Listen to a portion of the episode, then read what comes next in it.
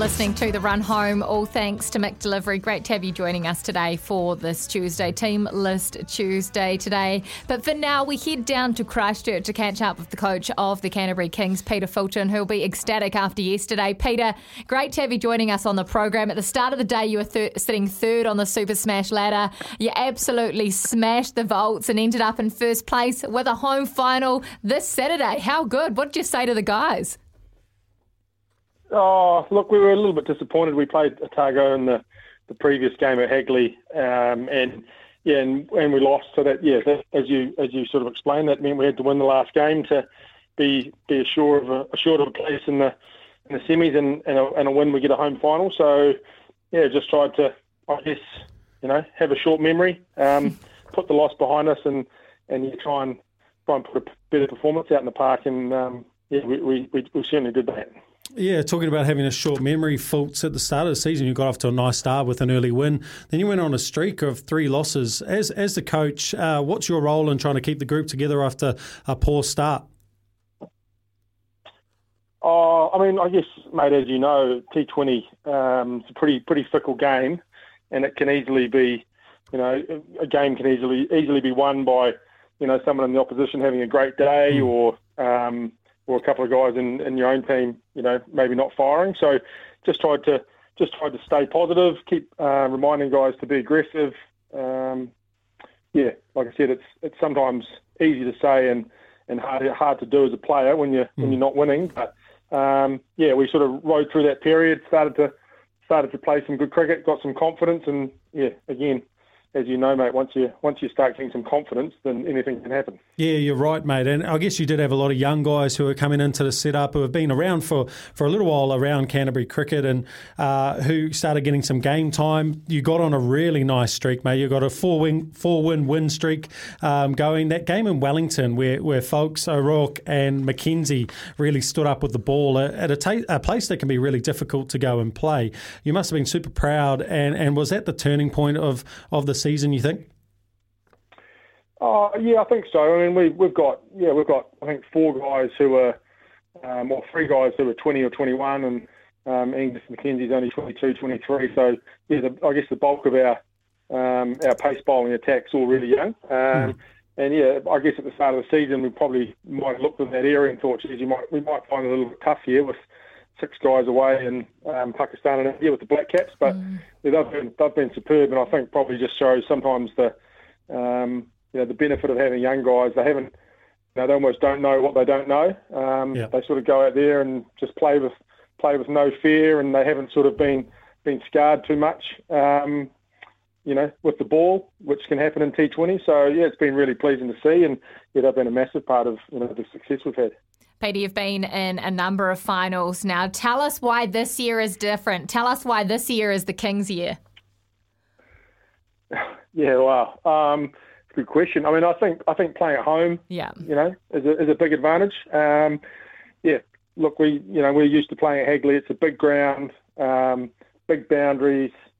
The ball the ball generally swings there. There's plenty of plenty of pace and bounce. So yeah, I guess we're hoping that that'll be something you know that we're I guess, familiar with mm. um, the conditions and mm. yeah, whether it whether it ends up being Northern Districts or Otago. Um, yeah, hopefully that's that's something that can play in our favour. Do you yeah. have a preference on who you want to play? Oh no, I mean, look, it's probably I think at this stage it's probably a little bit up in the air with yeah. with ND and Otago. I mean, they've both got they both had both got some some guys returning from that Black Caps tour of India, so yeah, but you know, who, who knows what, what will happen there, and who, who knows who will turn up on the day. Mm. Um, so, like I said, we'll, we'll, worry about that once we once we see who wins on Thursday. Um, really good that you mentioned that. They've got a few guys coming back from that tour. Who joins your side? Are you just expecting Henry Shipley back, or a few of the test guys with a, a week's time in between that first test? Are they going to run out for you guys on the weekend? No, no. I think um, I think of the guys who are overseas, Henry Shipley's the only one who might possibly play. Mm. Um, he, he was he was a bit crook when he got back because a few of them picked up a bug. Uh, I think on the last day, basically the last day of the tour when they had that last T20 game. So he was a little bit crook for a few days. Um, so he's the only one that had potentially come back. All the all the other guys um, are involved in that. You know, they're in that Test squad to play England, and I think after being away sort of over Christmas and away from the family mm. for a while, um, yeah, that they've, they've they've all been, I guess, um, yeah, made unavailable so they can sort of prepare for the test against England, which, you know, mm. by, for me, that's actually, I mean, I, you know, I'd love to have them there, but it's quite nice just knowing Makes it easy. that you're going to go into a team, yeah, with a settled, settled side. Everyone knows mm. their roles, and, and the guys that have, I guess, played a big part in getting us there are going to, going to get to play in the final. Yeah, that's a um, really good point, actually, because uh, maybe someone who might have missed out, who was a champion in that last game against Otago, was Ken McClure, 60 out of 42. But the guy I really want to talk about is Chad Bowes. He's been sensational for you guys for, for some period of time. He scored 52 off 32 yesterday, helping, along with Ken McClure, to get you guys across the line.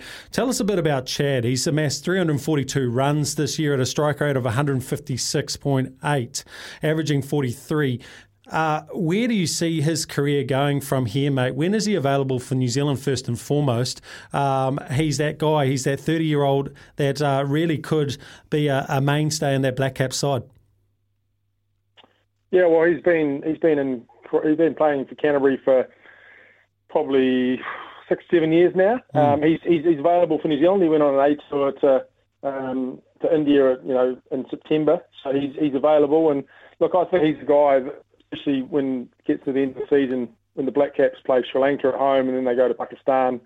Uh, that's going to be when the IPL's on, and so obviously, you know, the Black Caps going to be without a few, um, a few of the top order. Yeah. Um, so I think he's he's got to be he's got to be in contention for that. To be honest, um, you watch him, you watch him bat probably last year and this season, um, and if you didn't know who the players were, um, yeah, I think I think you'd probably suspect watching him bat that you know that he was that he was an international cricketer mm. because he, he makes it he makes it look a lot easier than other guys, and he makes you know he's, at times he, he he can make some good bowlers um, look pretty ordinary. So yeah, when you throw in the fact that he's probably I'd say in the top two or three fielders in the country, um, yep. yeah, I'm, I look from our point of view hoping that hoping that at the end of the season he might you know, he, he, he, might get his opportunity. Yeah, beautiful. Um, I'd have to agree with you on that, mate. He's taking me down at Eden Park trying to go wide hole. He, uh, he's very inventive, mate. Um, a lot of skills. So uh, I'll, I'll, vouch for that, mate. Um, look, uh, as a coach, your part of your role is to scout the opposition,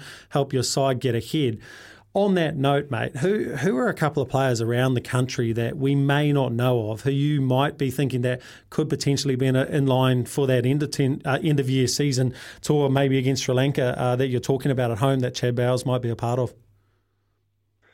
Oh, I mean, I think one guy he he he went to India and played a couple of games, and you would know him well as um, Ben Lister. Mm. Uh, I think he's as a left arm bowler, he's he's you know he's got something a little bit different that not many guys have, and that he can swing the ball away from the right-handed batsman. Um, so yeah, he's he's been really impressive the last year or two, especially. Um, really coming to his own, taking wickets at the top, and, and you know as a death bowler. Um, so he's he's really been impressive. Um, look, I think Dean Foxcroft uh, for Otago, who's you know sort of bats at three and, and bowls some off spin. Again, I'm not sure. I think I think his eligibility might be a little bit different. Away, I, mean, I think, yeah. To, he might have to wait a couple of years, but but yeah, he's a he's a quality player as well. And um, you know, any time you play Otago, he's the he's the main wicket you've got to get if you want to have any chance of beating them. Yep, no, absolutely. Um, thanks, Peter. Um, before we let you go, mate, just uh, settle it on air. Uh, maybe you've done it before, but if you and Shipley stand next to each other, who is taller out of the two of you? Uh, I think I've probably got him covered. Actually, I think I've got him covered. Um, yeah, he's he's like again I know he's another guy, and obviously I'm a little bit biased. He plays for us, but you know he, he got thrown in the cauldron yeah, playing in Pakistan and India for his for his debut, and you know like anyone you you know you find it a little bit tough probably at times, but yep. um, again someone who might come back I think and hopefully get an opportunity um, against Sri Lanka when, when they come over here in, in March and April, and I think if he gets a chance there, he'll um, he'll do some good things. Yeah, uh, sorry, just quickly on that. Um, do you think he is more of a red ball bowler? Because the times I've seen him bowl exceptionally well has more been with that red ball as opposed to the white ball, just because it swings that little bit longer and it can move the ball both ways.